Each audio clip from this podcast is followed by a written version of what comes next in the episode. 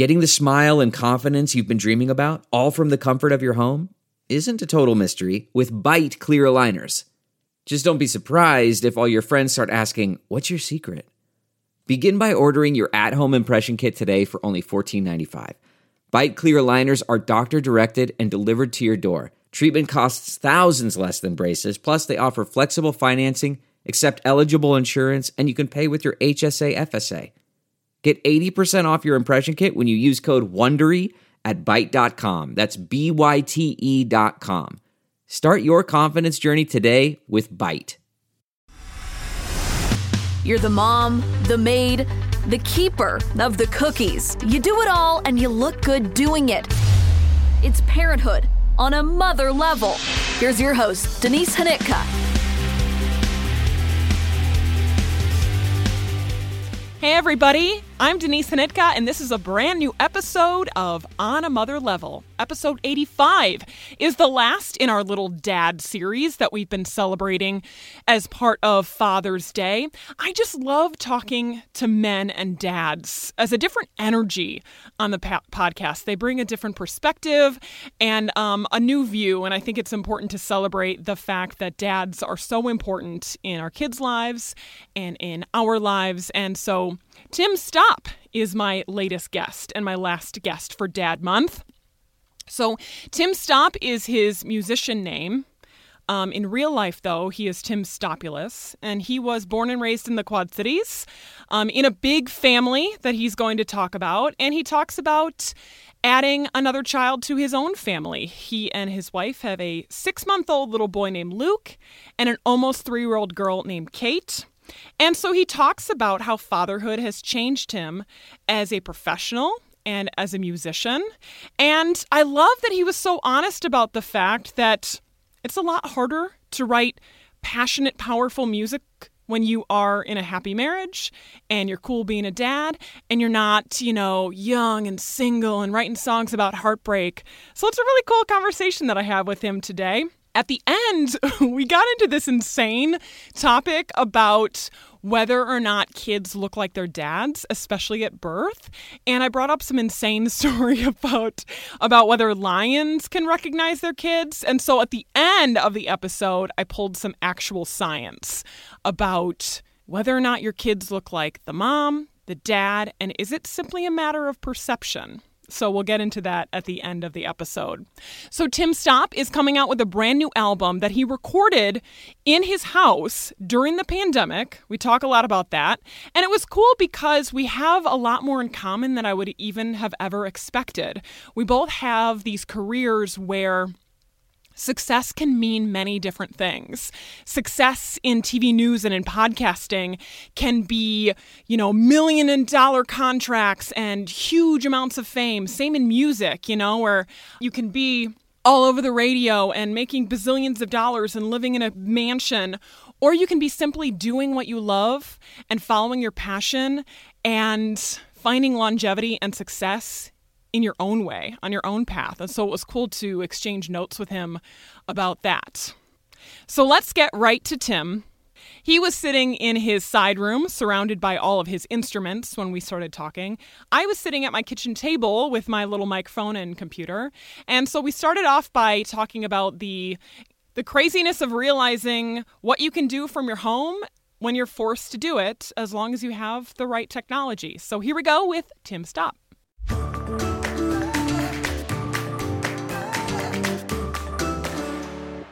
That, and that's kind of been a cool revelation. I think it was uh, pretty scary for everybody. Like, I did not plan on recording my own album last year, but I realized if you get the right software, you buy the right computer and speakers, you can just do it from your home. You don't need to go to Nashville or, or LA or whatever. You can get pretty good stuff done in your basement or your side room. No kidding. I didn't know you did that.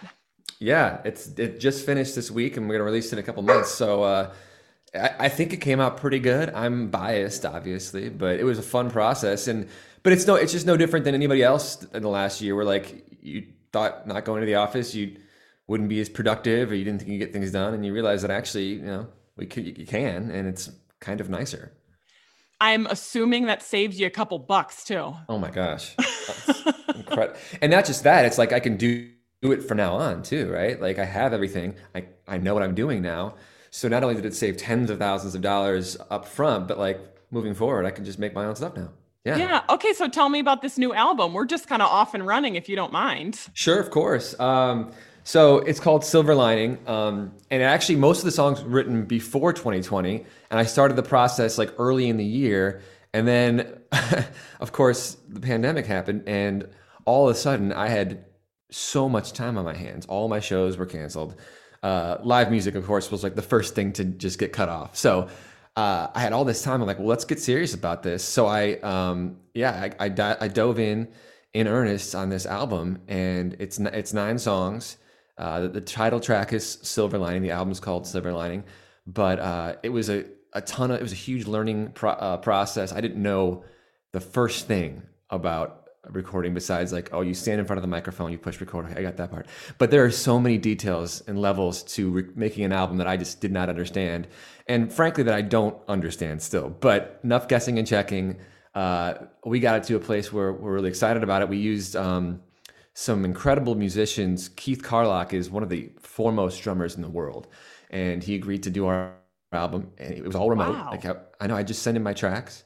He would play on them, and he'd send them back to us, and we'd mix them. And it was the same thing with uh, my buddy Tim on bass and my guitarist Michael. So it it's crazy how much you can get done over email these days. But it, it got all wrapped up this last week, and we're going to promote it and release it in the next couple months. So it's like building a cake. You're just adding all of these different layers and contributions, and then it becomes a song. Yeah, um, essentially. And we have ideas that we um, we had for each instrument, so they kind of knew going uh, going in what they'd be doing more or less. But they're all so good that you kind of just let them do their own thing, and then you kind of just figure out where they're supposed to go sound wise, where it, where it fits in the the recording, and uh, again, enough enough time, enough guessing and checking, and I think it's I think it's pretty good. how how do you describe your vibe? Because I know how I would, but but how do you you say it? I, I, am not sure I have a good way to do it. I would say it's probably like piano driven um, pop rock. I think that's probably the best way to put it. Like it's it's definitely pop music but it's I hope it's like a little more sophisticated. Like there's just a lot of jazz, jazz harmonies going on in the piano. Um, it's still fairly straightforward pop rock music, but maybe a touch more sophisticated. I hope. I hope that doesn't sound too like condescending, but no, not at all, not at yeah. all. So okay, so you wrote all these songs pre-pandemic, but how has fatherhood kind of shaped your songwriting? Has it changed your influences at all? Well, you know, I actually did write a song for my daughter when she was born called Another Big Day, and it was supposed to be on this album, but it didn't make it. Last second, we cut it off. So we're gonna we're gonna eventually release that one, but uh, it didn't make the cut. So as far as I mean, it certainly changes the the process a little bit. It used to be. I mean, of course, having kids, I think there's not a single part of your life that doesn't change once you've had kids. So it's no different for, you know, my songwriting, I suppose. You know, it used to be whenever the mood struck, like I just grab the guitar, or sit the piano, and and uh, work on my ideas. And now it's you know you have to find the right times, and you're you're writing in the mornings and the, the afternoons, and you're not uh, out and about um, with all this time on your hands like you used to be. So it's certainly uh, shifted my schedule more than anything in terms of influences. yeah, my biggest influences now are Sesame Street and Paw Patrol and those kind of things. I n- did not realize getting into parenting just how much my programming would be hijacked by the kids. It is like whatever they want to listen to is what's being listened to. And that might be our fault, but man, yeah, I haven't listened to as much serious music as I should have over the last couple years, and I blame my kids for that. Yeah, you got to kick out the like Cocomelon like oh gosh in your head in order Coco to kind Melon. of focus on your sound again. Just the worst stuff. I mean, it's listen, it's very nice and they love it. I'm sure it's great for learning, but it gets in your head and does not get out. It's brutal. Oh, it's so brutal. I really, really hate it. They, yeah, but they they figured those Cocomelon people. They figured it out. They know what kids want because they are they get so locked in. My daughter just won't. Her mouth is open for half an hour straight, lock, just on repeat and uh, they they love it. They're obsessed. Yeah, absolutely. Okay, well, that's kind of harsh. You kicked your daughter's song off the album. Yeah, that's, I know. That's a tough cut to make. I actually really liked the song, but it was uh, it's just a piano based song. There was, we didn't have any other instruments lined up for it, so it didn't feel right in the mix. Um, and I, I do actually, I wish I had done it sooner because there there was a timing piece to it, right? I mean, my daughter was born two years ago. Uh, I probably should have gotten that song ready and released to kind of go along with that, but I I didn't. But I still want to get it out eventually, um, just because it's it's a really of all the, the songs that I've written, it's obviously one of the more personal ones, and I think you know, I, I if you told me five years ago that I'd be writing songs about uh, my daughter or being on a parenting podcast, I'd been like, what what what happened? What what are you talking about? But it, it's it's kind of that's the, the, turn that life's taken, and I think you have to embrace that. And I again, I, I think it's um, it's fun to get these different. It's not reinventing necessarily, but these different phases of life, embracing those, and telling telling your stories through the music. So I'm, I'm definitely want to release that eventually. I just yeah. Just didn't get around to it this time, unfortunately. Well, it's the evolution. You know, everybody has to evolve in their career, and there's all kinds of influences. So I think I think it's a positive for for any sort of creative person. Yeah, I think you're right. I watch some of my favorite artists, and a lot of them, you know, that don't get married. You know, I think it's tough for real big musicians going on the road and keeping up, as you know, especially with, if you're trying to have kids. That's a tough life to uh, to balance, and a lot of them can't pull it off. So, you know, uh, a lot of them just have girlfriends and they keep writing about the same kind of stuff because they keep going through the same relationship problems. Uh, I don't have that issue. I, I got, you know, I got married, then I had kids. So I had all those different like phases. I, I part of me is jealous of them because uh, they constantly have that muse working for them. They're constantly going through some really hard times. I have this great balance in life and feel really stable. I'm in a great place. So it's not like the, the, I feel like as an artist, the times you're most driven to write is when things are really hard, like you're going through a really tough time. And uh, I have to kind of search for the things that I want to write about now because I just don't go through those times anymore. They just, yeah. not that parenting's not hard. Of course it is. We know it's one of the hardest things you can do, but it's a different kind of hard, right? Like it's like you're not sleeping hard, uh, and you're fighting with children that are, you know, super stubborn. So it's a different kind of hard. But um, yeah, I, it's been it's it's kind of neat to take these different phases of life and try to turn them into into inspiration and music. Okay, so tell the audience about your kids. You have two, a boy and a girl. Yeah, uh, I got a two-year-old named Kate. She's going to be three next month, and she's wonderful. Uh, they're both wonderful, obviously. And then Luke is six months, and uh, yeah, so we had we had Kate when we were in Kansas City. We moved uh, to, to Chicago shortly thereafter, and then the pandemic kicked in. So I'm sure anybody who has young kids uh, right now feels my pain. It's just I don't think we really the sample size is not fair. Like we don't really know what it's like to have a normal life with little kids because we've all been shut in for the last year and things are starting to change a little bit. We're kind of recalibrating, but um, it's been a, a, wild experience. Obviously, I, I I think I would characterize it by saying that it's much harder than I thought it would be, and also much easier. And what I mean by that is like, so to give you some background on my experience with babies, I was never a kid person. I was never a baby person. Okay. My siblings had, I come from a pretty big family, one of six. You know, I had a lot of nieces and nephews. My friends had kids, and I always was really excited for them. But I never got, um, I never got too attached. I never like did a lot of baby holding. I never, I, I and I feel bad about that. But now that I know it, how much they mean to the parents, especially. But um, I I guess I would say that like I just looked at them like you know they're kind of just blobs. Like they, they, they aren't people yet. Yeah. I was an I was an idiot, of course. But I, at that point in my life, I'm like, oh, that's great. You have a baby. That's cool. So what else is going on? And uh, and then it, and then it kind of like once we once we found out we were pregnant, it hit me like, oh, this is going to happen to me now. I am not ready for this and it was so daunting because I hadn't practiced with anybody else's kids. Uh, my first diaper that I changed was my daughter's diaper, and so I started reading books, trying to brush up and figure out like, all right, what's this parenting thing about? Like, what do I have to do? How's this going to work? And I feel like it doesn't really matter how much you read, you're, you're still you're not no. going to be prepared. Yeah. So we had the child, and I was terrified that I would have no idea how to, to deal with this kid.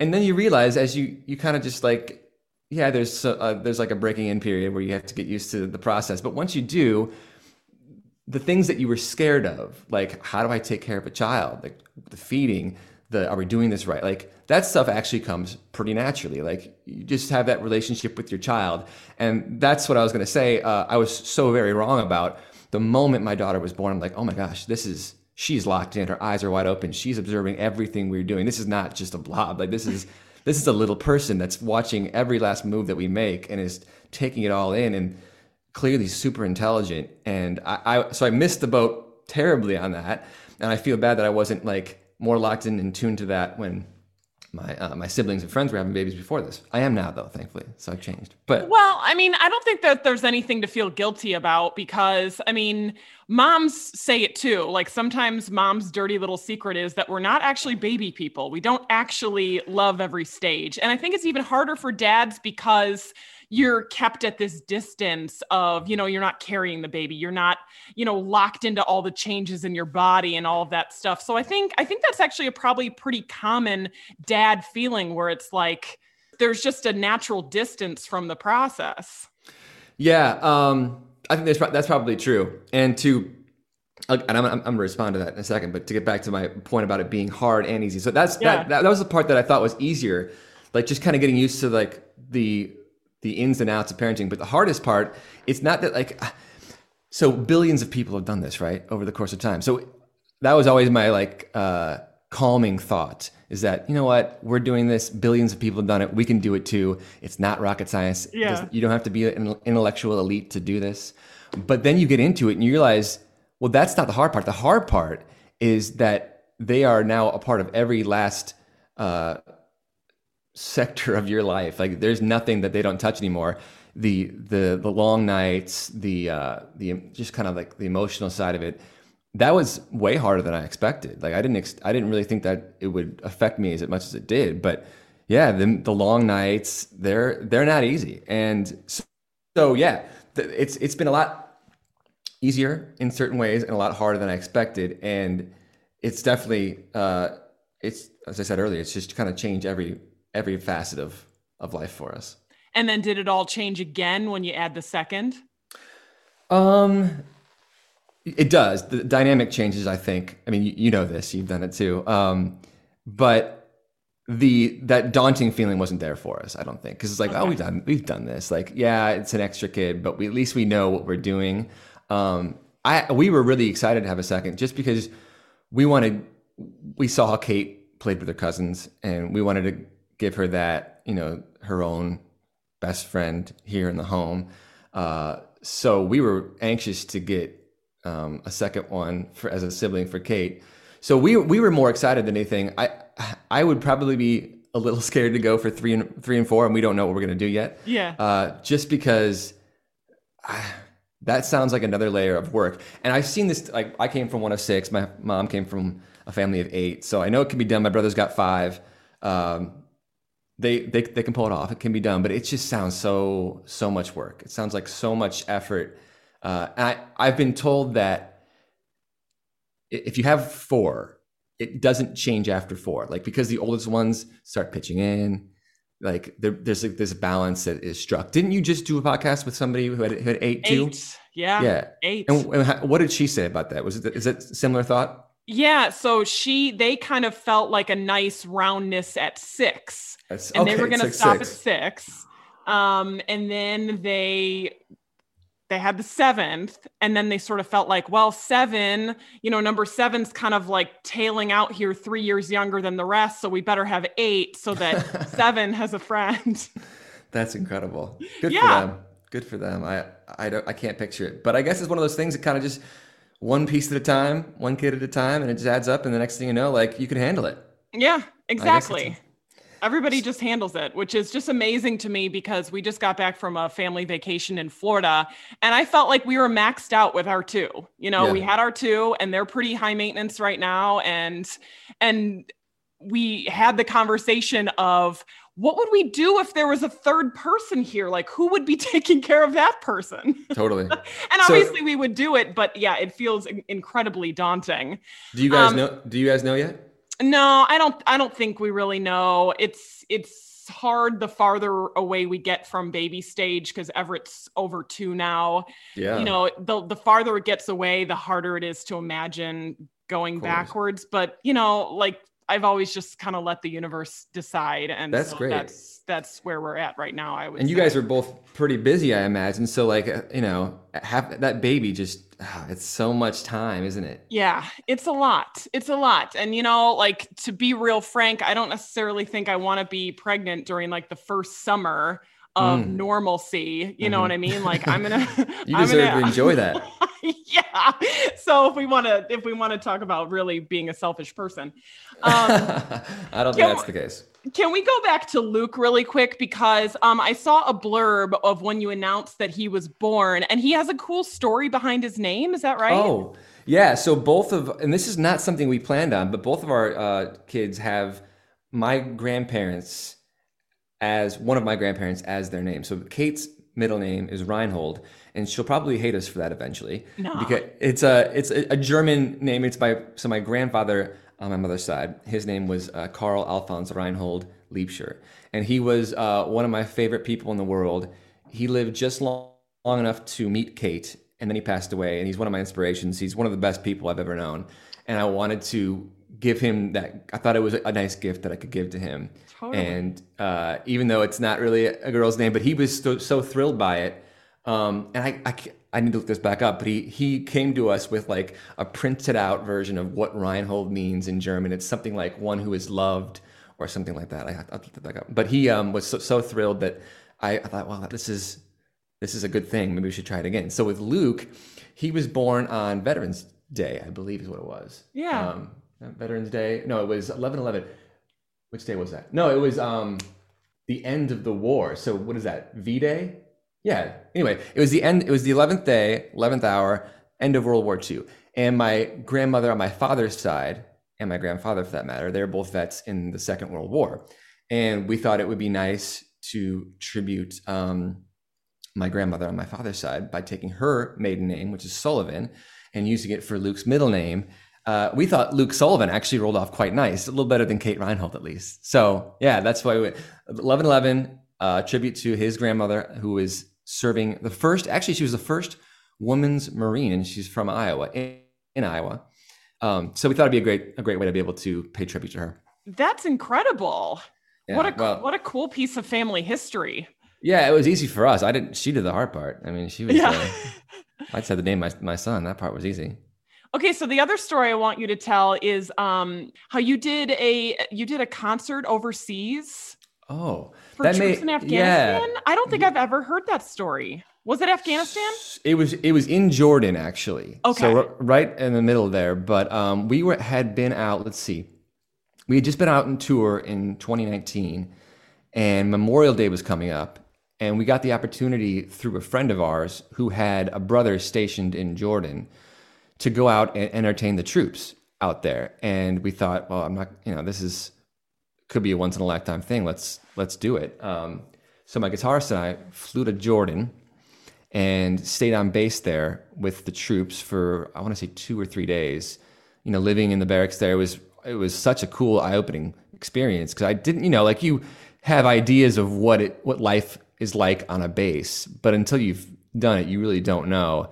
And you realize just how remote they are, are just like the the surroundings uh, they live in. Like, and Jordan's friendly enough, but the Middle East certainly isn't to Americans in general. So uh, it's it, it was a really eye opening experience, and and they were the troops were so uh, grateful that we made it out there that it was it just made it so easy for us. Um, so we get to meet all sorts of incredible people, see the way of life they have over there, um, even if it's just temporary, and uh, and, and then I flew to Paris and met my wife for a couple days. So it was a win-win. Yeah.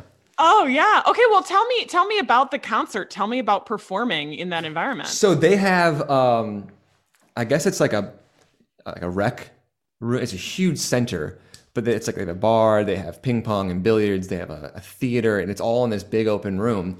And then they have a stage for concerts. And uh, I don't know how much live music they get. Maybe once a month or so.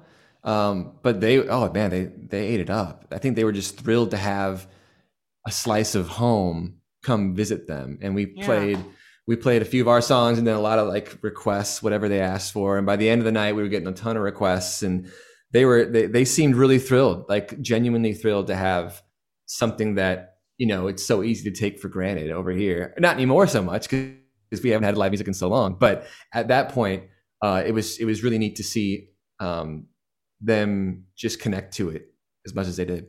Yeah, well, and even being a Midwestern guy, people probably thought that was like felt close to home for some of them. Yeah, I, I, there there were a lot of uh, I don't know if there was as many Iowans, but there was definitely a lot of Midwesterners, a lot of people from uh, you know we're in Chicago, so there was a lot of connections there too, and they were they were surprised that we made that big a trip out to see them. And I thought, well, man, this is easy. You guys, again, you guys are doing all the hard work. Us flying out here to, to meet you guys and entertain you is is nothing compared to to what they do. You know. Yeah. So we were happy to do it. Did you meet anyone um, that sticks with you? Um, you know, we we have stayed in touch with a couple of them. Uh, you know, obviously, certain people were were really uh, tuned into what we were doing, and we we stayed in touch over the last uh, couple of years. And my friend's brother has stayed in touch as well. And we would, you know, if the opportunity came up again, we would gladly make it make another trip, assuming that you know my wife will let me go. Yeah. Not that we have multiple yeah. kids, yeah. And that is certainly another dynamic altogether. Is like just the idea of being gone for a, a long stretch with with two kids. It's different than with just one. There's so much more to do around here, so it's it's uh, it's tough. So I'm glad that I took the opportunity to get over there while I could. Yeah. And so that came around the time that you were out touring with Chicago. Is that right? Yeah, we had just done a, a full stretch, like a month with Chicago. Uh, all that was, um, I think, mostly Midwest, but that was in May of 2019, and um, we we actually cut that tour uh, short because this came up and we didn't want to miss it. So we missed the last few shows with Chicago to fly out to uh, to Amman and drive to the base so we we uh, were disappointed that we couldn't do it all, but um, we were able to get back after that, and we did our own tour, uh, our own like headlining tour late in 2019, and we had okay. obviously big plans for for last year that uh, that never came to fruition. But that's the case for every no one no one's schedule, at least on the music side of things when is planned in 2020, right? No. What was, do you remember like what your last planned show was like? Or did you even realize at the time that that, that no. was going to be it for a minute? I didn't because um, we didn't have much in January, February 2020. And that was, at that point, no one knew anything was happening. So we really, um, I think the last time I played was probably over the holidays in 2019. I can't even tell you what it was because it wasn't one of those things where it's like, oh, this will be the last time we're going to play for a while. So let's enjoy it. I wish I had, but yeah. um, no, things started like I think right, right, right around mid March is when all the cancellations started coming in, and then the venues started getting shut down. So we I couldn't even tell you what the last one was, um, but we had we ended up playing one show in 2019 outside of that's not totally true because we did a, a little tour called uh, it's called the Tim Stops at Your House tour, which is yeah. Like, I was going to ask you about that because I thought that was so clever. Oh, thanks. Uh, because it was it had been like I don't know six or seven months in the pandemic. I, I felt like people were just getting really antsy and and like, was there any way we could make something work? Because I think people were just dying for something to happen, something different, uh, change of pace. So we came up with this little idea to just do backyard shows, socially distanced, uh, masked, and all that kind of stuff.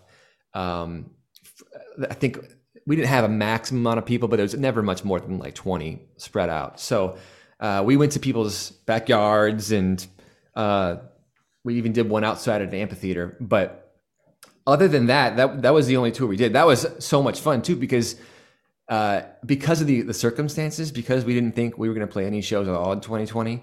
The fact that people were willing to to bring us into their homes and willing to give this a try, and as far as I could tell, every everybody was safe.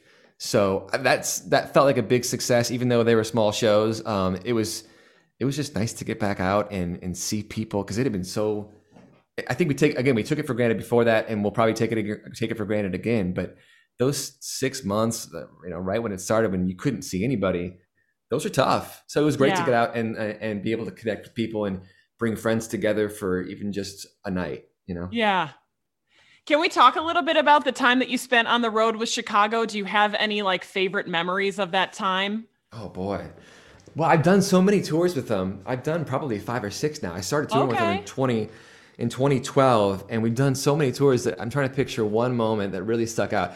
One that sticks out now is um, in 2019 the first tour I did as a father was with Chicago and my full band, and we uh, I think it was in Indianapolis.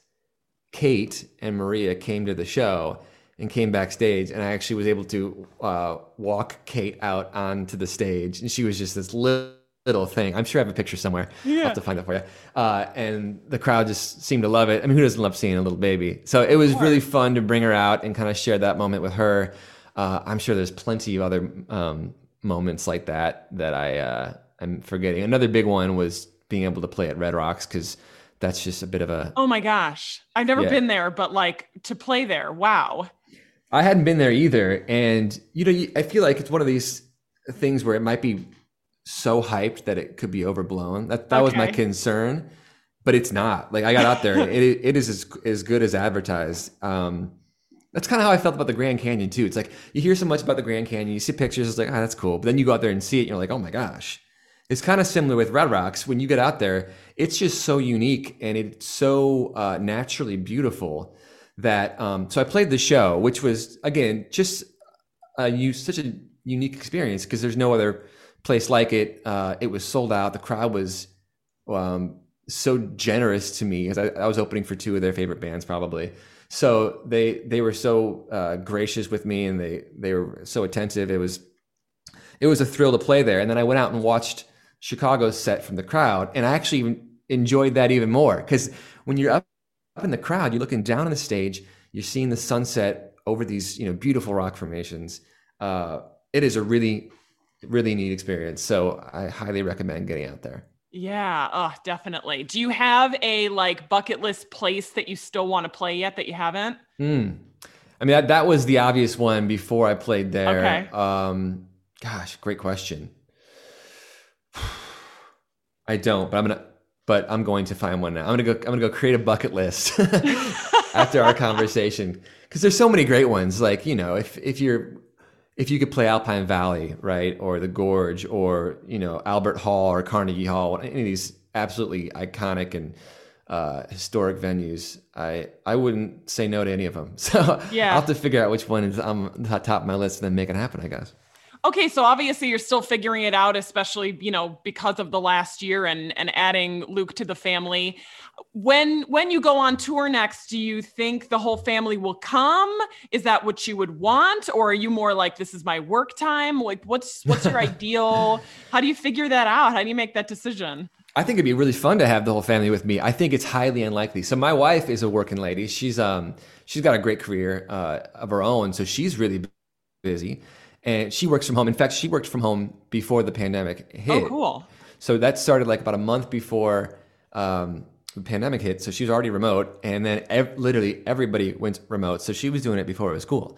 Anyway, so she's she's super busy, and I think the idea of taking the kids on the road, as fun as it sounds, would be just it would be so hard. I don't know how I could do it. Like, yeah, you're already balancing and juggling so many things on the road as it is. I, I don't know if that would work, but um, it is going to be it's going to look different though i think you know with with two kids in general i don't i haven't had to think about this stuff very much at all besides 2019 when we were touring when we had one kid but now that we have two kids um, it just throws an extra wrinkle into it my guess is at least for this year and we'll have to see how it is moving forward is I'll, I'll probably do shorter stretches like three or four day tours come back and then do another one next week, come back, do so it's not as much like I'm gonna go out for a month at a time.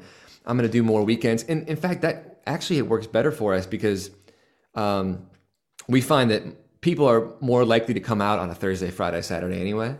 So yeah, if we can juggle, you know, the home schedule with uh, doing some, you know, some great weekend shows, it might keep us from going to, you know, like Europe or uh, to L. It might be harder to travel to California, but we'll still be able to tour.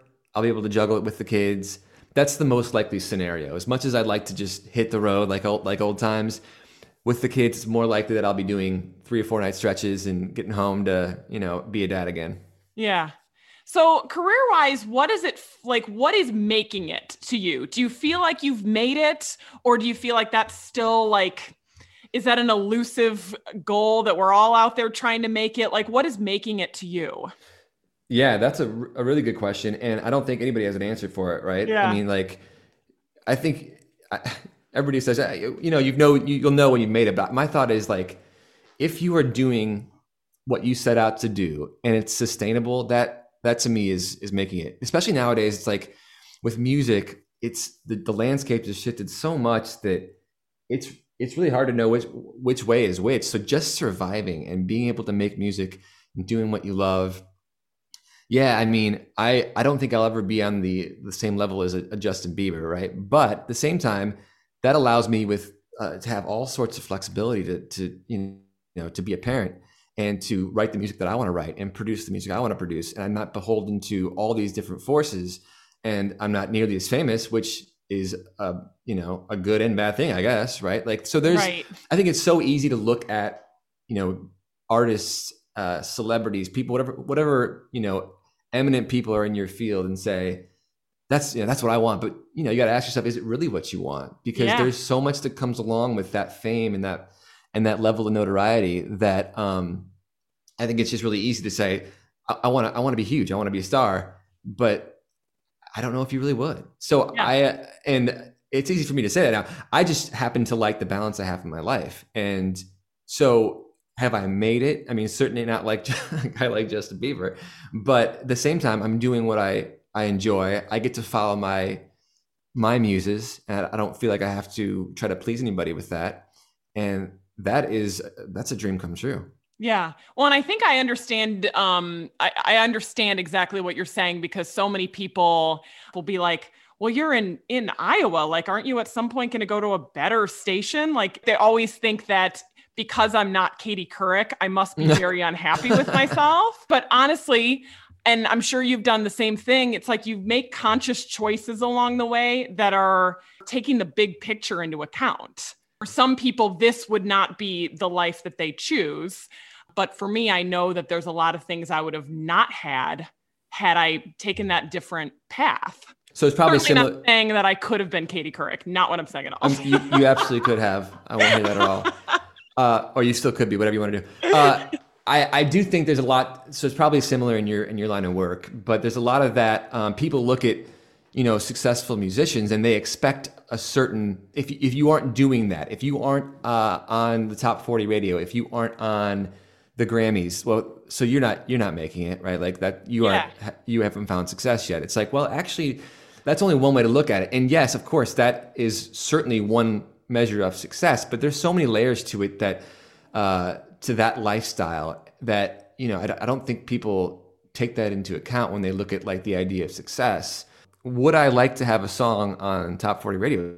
Sure, it sounds great, but I also love the freedom and flexibility that I have doing what I do right now. So there's, I imagine there's a trade off, uh, and I'm going to keep writing the best music I can. And if something happens in terms of like global recognition, okay, great, I'll take it as it comes. But I'm not going to like try to uh, upset the balance that I have in my life to to go after that. You know, Right, right. There's always a trade off. And I mean, so many people couldn't make a career in music at all for a year, you know, Right. let alone the years that you've done it. And same with television news. And in some respects, same with podcasting. The longevity is success in a way. Right. Just doing what you enjoy for a long period of time. It is they're all tough they're all tough businesses to be in. I mean, there's so much uncertainty. It's it's, it's difficult to monetize oftentimes. Uh, you're kind of constantly looking for the next thing and you got to be, you know, constantly active. There's no there's no safety net underneath you.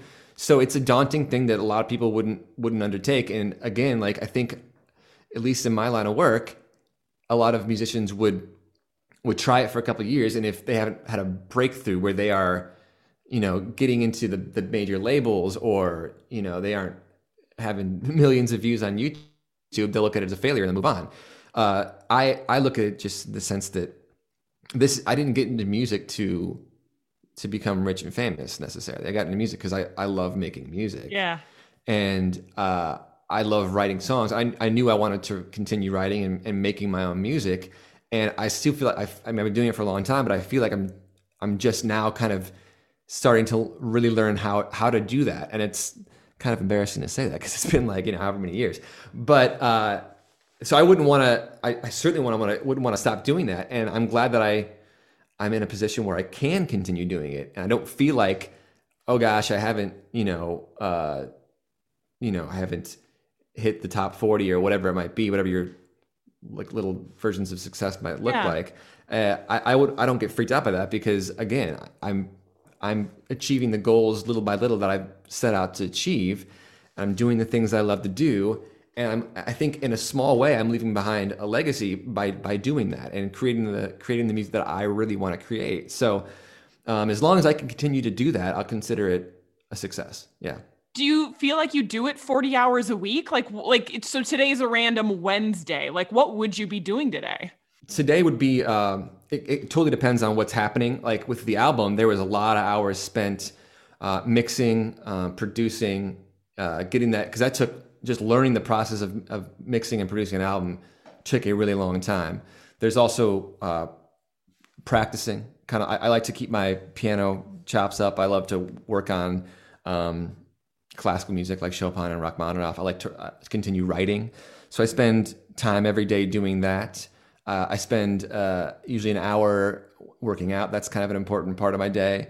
Uh, and then we have we have rehearsals. Right now, we're rehearsing twice a week with the band. I got a show tonight that'll be two hours long. Yeah, and then there's of course there's the social media aspect, trying to create content, create new videos and new clips. Uh, so it kind of depends on what's happening each week, but there's plenty. Oh man, there's plenty to go around. I'm sure you. I'm sure you know that very well Yeah, yeah. when you're trying to like create your own social media brand, all that kind of stuff, the, the work never really ends. So there's always something to be done. Um, there's the email side of things, uh, you know, lining up shows. There's um, responding to inquiries and comments and all that kind of stuff. and so, you do that all yourself. You don't have a team doing that? Uh, I don't. I, I did before the pandemic Yeah. when, when we when we were booking uh, shows, but then it, it all kind of stopped, and Yeah. I had I had to let I had to let that uh, go, and I started like, well, I started shifting everything towards uh, how can I do this myself? You know, how can I can I tackle all this stuff myself? And it's been going on well, uh, going okay so far. It's definitely it's a lot to bite off, but um, yeah, it's- I mean, it's it is just a team of one plus my musicians. I have a, a buddy of mine who helps me produce the has been helping me produce the album. His name's Justin. Shout out to Justin. Um, but no, it's pretty much just a team of me. Wow. And I just, um, yeah, you mentioned it a little bit, but I imagine adding social media and keeping that brand active. That's the one part of my job that I sort of hate. Oh, it's terrible. Well, actually, it's more like a love hate relationship because it has rewards, but like overall, I hate it. it is it it because you feel like you're constantly keeping up and it's never enough. Never, Uh, never right. enough. Doesn't matter how many likes you get. It doesn't matter like it's it's never quite enough. And it's it's and that's like the sickness I think that is social media is it doesn't matter how well you do on social media. It's never good enough, and there's always another level. And uh, that's why I, I love checking. I took a, about a month break from social media and even posting, and uh, it was so like freeing. It felt so healthy Oh, yeah. uh, that I, I was like hesitant to come back. But of course, you have to because that's where everybody goes nowadays. And it, like you say, it is fun connecting with everybody. Like it, it is, there is a, a side of it that's like, okay, I can see why this is as popular as it is. You know, like you get to instantly connect with all your fans, your friends, and it, it's a challenge that can be rewarding. If you come up with content that you're proud of, and then people connect with, like, my gosh, I had a post last week that I don't. Again, I'm not a big social media. I don't have a huge following of that, but I had a post on um, on D-Day. I posted about my grandfather that I mentioned, and um, it was a literally off the cuff thing. I just I realized it was D-Day about halfway through last Sunday, and well, it was June 6th, obviously. But I, I was like, you know what, maybe I should do a little post, just a little shout out to Papu is what I called him. He was he was uh, Jim Stopulus is his name, but he was Papu to us, and I couldn't find a picture that I was particularly thrilled about posting, so I just found one on Google, which is like the cheap, the, like a total cheat thing. I feel terrible about doing it, but like, I thought that's a good picture of my grandpa. I'll use that one. And so I just I threw it up on Instagram and Facebook and said I kind of gave his a quick story of what he did. He flew a B seventeen bomber um, over the beaches on D Day, so he actually saw the incredible like naval armada going towards the beaches. And he said like the entire sea was covered. It was unlike anything he'd ever seen. The skies were covered, and he did uh, he did he ended up doing thirty missions. Uh, in Europe, which is like the chances of surviving that are Right. next next to nothing. The chances of surviving one mission was like I think they put it at maybe thirty percent. Some people will say it's um, Wait, no, I'm sorry. Other way around. The chances of not surviving was 30%. Some people would say it's higher, but the fact is he did 30 and the fact that he, he made it back is, is just crazy. Wow. Anyway, I, I, I, I told that story online and, you know, it was like a normal post at first. And the next morning I'm like, ah, hey, Maria, I think this is kind of like, it's kind of, I feel like people are kind of connecting to this. It's like been shared a thousand times already. And like, that never happens. And, um, sure enough, like it, it took off and like ended up getting 90 some thousand likes with Oh uh, and, and like 8,000 shares or something. I, I was blown away. And it was so gratifying to see all these people commenting like, you know, God bless your your grandfather for what he did and and like having him get not that he didn't get any recognition during his life. I'm sure he did because he was a bit of a hero. But to see all these people uh, so grateful for what he did, those are the those are the good sides of social media and you know getting to connect with the entire world in an instant and you know sharing your story that way that uh that kind of makes it all worth it i think Yeah. there are those moments Yeah, well, because that sounds like it was organic, it was completely authentic. And those always do incredibly well. But there's almost like this element of like, even when you're trying to be authentic, you're never really actually authentic. But that was a moment where you weren't trying to do anything other Yeah. than just like this this is it you know this is this is one part of my story Yeah, that's that does seem to be the case, right? Like it's always maybe this is not always the case. I don't know. I've only had really one post do this, but it seems it seems like when people are when they have these posts that, that do blow up, it's like I never saw that coming. I did, Yeah. can't believe that happened because it is like you say, just like just a genuine, unambitious thought, and people love just they can feel that or something. You know, I maybe that's Yeah. it. I don't know. no and then it's hard because the next time you go to post something you're like all right how do Yeah, we how to recreate how do- that? how do we tap back into that Yeah, no, I, I and you can't I you can't replicate you can't. it I know very well that I won't, I won't be doing that again again soon. We'll just go back to the you know the normal posts. But uh, it was it's just cool to see that, and it's cool to uh, to connect with so many people at, at, at one time, and to see your your grandfather's story like really resonate. That was that was a neat that was a neat moment. Yeah, that is very cool. Okay, so Father's Day this upcoming weekend. What does Father's Day look like at your house? We uh, it's a great question. I don't know. I'm sure my wife has a big thing planned. Just kidding. if, if you're listening, if you're listening, dear, you, you're welcome to do it. Uh, uh, we're actually going to the Quad Cities, believe it or not, because Okay. we have um, my family's still back there. My dad's still back there, and I think we have a couple that just what what. There's like a some sort of family celebration going on, so I, we'll be in the Quad Cities, probably you know, playing golf, grilling out, just the classic Father's Father's Day stuff. I don't think there's anything crazy. What about you? What, what do you have, guys? What, do- what do you guys going? You know, I uh so bad I haven't even thought about Oh, it. come Um on. outside of like I know like what I know what gift I want the kids to to get my husband, but I just have not like executed that because I have a baby shower that I'm going to tomorrow. And so I got to think about getting the gift for that and then I Hmm. can much. think about the gift. You know what I mean? Like I live my life like 3 hours at a time. I can't I That's cannot more than handle me. much. I cannot That's more handle than me. much. And you know what? This is we have a like a letterboard sign on our uh, our hutch right when you walk in the front door, and it still says Happy Mother's Day.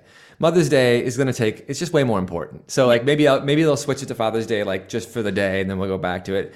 Mother's Day is is the big one. Father's like listen, we're important, but we're no mothers. So as long as you, I think you know, say Happy Father's Day, maybe get him a beer, you're, you're fine. That's all good. Grab him a beer from the fridge one time, and you're fine. let's see let's see what else do i have for you it's interesting though that you say that you know that mom moms are the big one and and you know this is an audience of moms uh what what is it that you think like we as moms or like we as wives should know about like dads and and how you want to be viewed by us and in the Hmm. home and you know like what what what is it that this group of moms needs to hear Yeah, that's an interesting question. I mean, I I would just start by saying, and I- of course, I only have one wife, uh, so I don't know how it is in every other household, but I just marvel at it. Seems to be pretty universal, but she's just tireless. I mean, like the amount of effort. Like I talk about how it how tar- hard it is to get up in the middle of the night or get up early with the kids and do all. She's doing twice as much as me, and basically never complain. We always complain just for fun, but not really. Yeah. Like she she loves she loves doing it. She's got a she's got a job that keeps her busy and she still has nothing but time for her kids.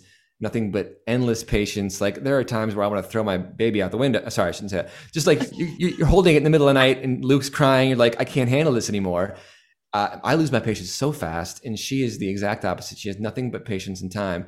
So I I just marvel at uh, the amount of just love and patience that uh, mothers have, and it, this is something that I think I learned. Um, just right when I met Kate, I mentioned this before. Like, not only was she just alert and there, but that that love that you feel is is it is a different thing. You hear about it all the time, like the love of a parent, right?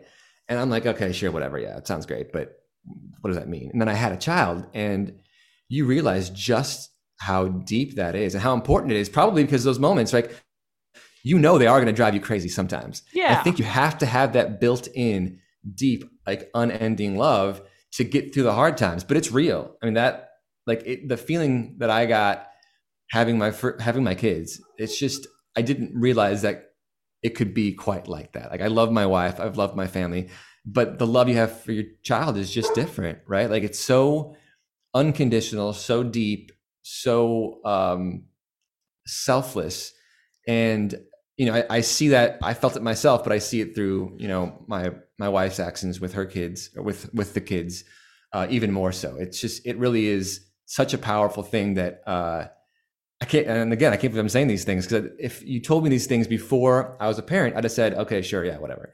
But then you experience it and you realize just how real and how powerful it is no, I completely agree. And I regularly feel that way when I look at my four year old because obviously I don't, I don't want my kid to think he's more important or better than anybody else. But when I look at him, I, I think in my head all the time, like, I hope you know how unique you are. I hope you know how special you are. And I hope you know that, like, that, like, I am rooting for you when no one else is rooting for you, mostly just because they're rooting for somebody else in the active moment. You know what I mean? But I just like look at this little human and I think, gosh, you just don't even know how important you are to me.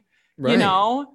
And that's what makes them special, right? Like, if for no other reason than they are your child and you are their parent and that is a really special special thing and it's again it kind of sounds cliche but it's not like that alone makes them incredibly special. Like that having that that place in someone's life is uh yeah it's it's unlike anything else. And it, it really blew me away when i realized that. Another unique thing i thought and this is something i thought i find this is totally off topic but i thought i was thinking about this today. Um when my daughter when she was born, she immediately immediately we could tell she looked exactly like me, and I was I was like, that's great, that's cool. I mean, I like that, obviously. Um, and then yeah. my son was born, and he at first kind of looked like my wife's father, but every day he's starting to look more like me. And I had this theory, and maybe this is theory's already out there, because both my kids looked like their father. Is there something to this? And maybe you can tell me if I'm wrong or not. But you know, like for the first however many thousands of years of human life, you know, up until just recently, paternity tests didn't exist, right? Like, so do you think there's some biological trick that oftentimes kids will look like their father just so their father knows that they're there and that they're theirs and they are supposed to stay and take care of them? Is that a crazy thought? Yes. No, I think it's real because I once read one time that there's something about like like in lions was the example where baby lions look like the the dad lion for that exact reason. So the father recognizes them. And I said that to my friend Casey once. Huh. I was like, it's so crazy about these lions. And her answer to me was, well, how the heck does a does a father lion know what he looks like? and I was like, oh, that's a really good point. And so I kind of just like ended that that there and I don't tell that story anymore. I mean, that's that's a good response, but there probably there probably is something to it. I mean, I don't know. Maury Povich has not been around forever, right? So we have to figure exactly, out exactly, exactly. I, I, so I have no, no idea if there's any truth to something, it. There's something you know purely biological about about yeah. I mean, we know recognizing their children. We know who the mother is. That that part's easy, but sometimes you know before like I don't know. It's just the thought I had, and maybe there's something to it. But either way, I'm not complaining. Like I, I not that I'm like trying to pass on what I look like to my kids. I have no intention right. of that. I, I like, and that's another thing, like people talk about what gender they want, what they want from their kids. I have never cared at all. Like even before we had our first one, we didn't have we have a boy and a girl now, so it's all balanced out and that's great. But like before we had any, I was like, I I have no control over this. I couldn't care less. I'm to love them the exact same no matter how they come out. So I, have never really quite understood that. But now that they come out looking like me, it's um, uh, it's not reassuring. Like I didn't, I didn't think the milkman had been here or anything right. like that. So I wasn't worried about it. But I thought it was an interesting thing. I, I do wonder if there's something to that theory. I don't know. Yeah, I don't know because both of my kids have and always have looked like me. Okay, see, there both you go. of my kids do, and yeah, and there was no like rejection, you know, because they look like me. I don't know. It's something about the Hanitka genes are are much stronger. There's I don't know for some reason. I don't know. Like my um my grandma we saw her this weekend in in palatine and she she looked at everett and everett has he's my two year old he has kind of like longer hair because it just looks really cute on him and he just has like a very soft face. Mm-hmm. and she was like you know i'm sorry he looks like a little girl. And i'm like yeah and it's not even the hair it's because he has a little bit of like a little lady face and it's because he looks like me. Like he just he just has very soft little features and and so does my 4-year-old where their you know their noses are just just just so and they have you know kind of like little like pouty little lips, you know. But, but that'll play well know, later, put, though. You put a beard on that face, and they'll look like my husband real fast. See, there you go. See, I think that's actually a good thing. Like for a guy, like that will age well. I think like if you look if you have soft looks like you don't want to like look old immediately and some guys that just look really manly and uh, as a when they're young just grow up to look older so i don't think i think that totally plays i think that's a yeah. good thing and again like and it's not like if my if my kids ended up looking like my wife like I, I, again i wouldn't care at all but it's just you know it's just interesting yeah. so you, you never know what you're going to get uh, and it all it all works out in the end but it's just kind of a fun thing to talk about and it's it's really interesting to watch like to see what traits come through from each parent. Like it's just it's like a perfect mix and you never know what you're going to get, but it's it's a fun process to watch for sure. Completely agree. How can people find you and connect with you and listen to your music, Tim? Yeah, so first of all, thank you for having me. This is uh, it's such a rare thing like 9 times out of 10 when I'm on Zoom, I'm singing for people. Like they don't yeah. want to talk to me. They just want, just sing for me. Just dance, okay? so, uh, this has been a this has been a fun uh, a fun hour for me. But if they want to listen to my music, which I I think it's probably better to listen to my music than to hear me talk. So check that out at timstop.com, T I M S T O P. Or you can follow me on Instagram or Facebook at, at Tim Stop. Yeah. Do you know of any Pretty shows simple. coming up in the Quad Cities? Yeah, we do have one. Um, our first public show back is next month at the Tangled Wood. Oh, fantastic. Yeah, I think it's an outdoor uh, garden, maybe? Yeah. Garden. Yeah, it's um, a great place. Yeah, we're playing there July 10th. Uh, I believe that's a Saturday. Saturday, July 10th in Bettendorf. So we're going to be playing uh, a bunch of the new the new music. Hopefully, we'll be back, you know, multiple times. Hopefully, things are going to open again and we can start playing shows and we'll get to see all you guys on the road. Well, I'm hoping this year is like the like the Roaring Twenties all over again, where yeah. people want to get the heck out and do I think that's fun the case. stuff. I mean, that's the point of the, that's why we got these vaccinations, right? So we can all just go live life live, live life again. So hopefully, people are doing that. Exactly. Cool. Well, if you have if you have time, come by and uh, all your listeners, same thing. Love to see you. Thanks so much to Tim for an awesome and really fun interview. Um, so I decided to dig up some actual science or some actual research about the whole dad's babies look like lions thing. Okay. All right. So there's an article in The Atlantic, okay, from 2019. The headline is The Myth That Babies Look More Like Their Dads. Okay. So I'm just going to read some passages. Okay. That children look more like their fathers is a common idea. In 1995, two researchers set out to determine whether it was, in fact, true. Neutral judges were shown black and white pictures of one year old children's faces and asked which of three given adults the kids most resembled, either three men or three women, one of whom was always the biological parent. The children were determined to look most similar to their biological fathers. Indeed, one interesting result of this research is the finding that a father's perception of whether a child resembles him can change based on the amount of time he spends with the child. Another study found that after fathers did a massage exercise with their infants, they rated the infants as looking more similar to them. There's also the concept in another article that I read about is there an evolution as Tim pointed out? Is there is there a reason why babies might look more like their fathers or the fathers might want them to look more like them? Okay. So um here's from another article this behavior has its roots in evolution, the researchers suggest in a new study. Those fathers that perceive the baby's resemblance to them are more certain the baby is theirs, and thus they spend more time with the baby. Evolutionary theory predicts that parents will spend more time caring for children who are genetically related to them, thus upping the odds that those children grow up, have babies of their own, and pass on their genes, the researchers wrote. By contrast, by evolutionary evolutionary standards, investments in unrelated children are deemed wasteful because they reduce investment in genetically related offspring.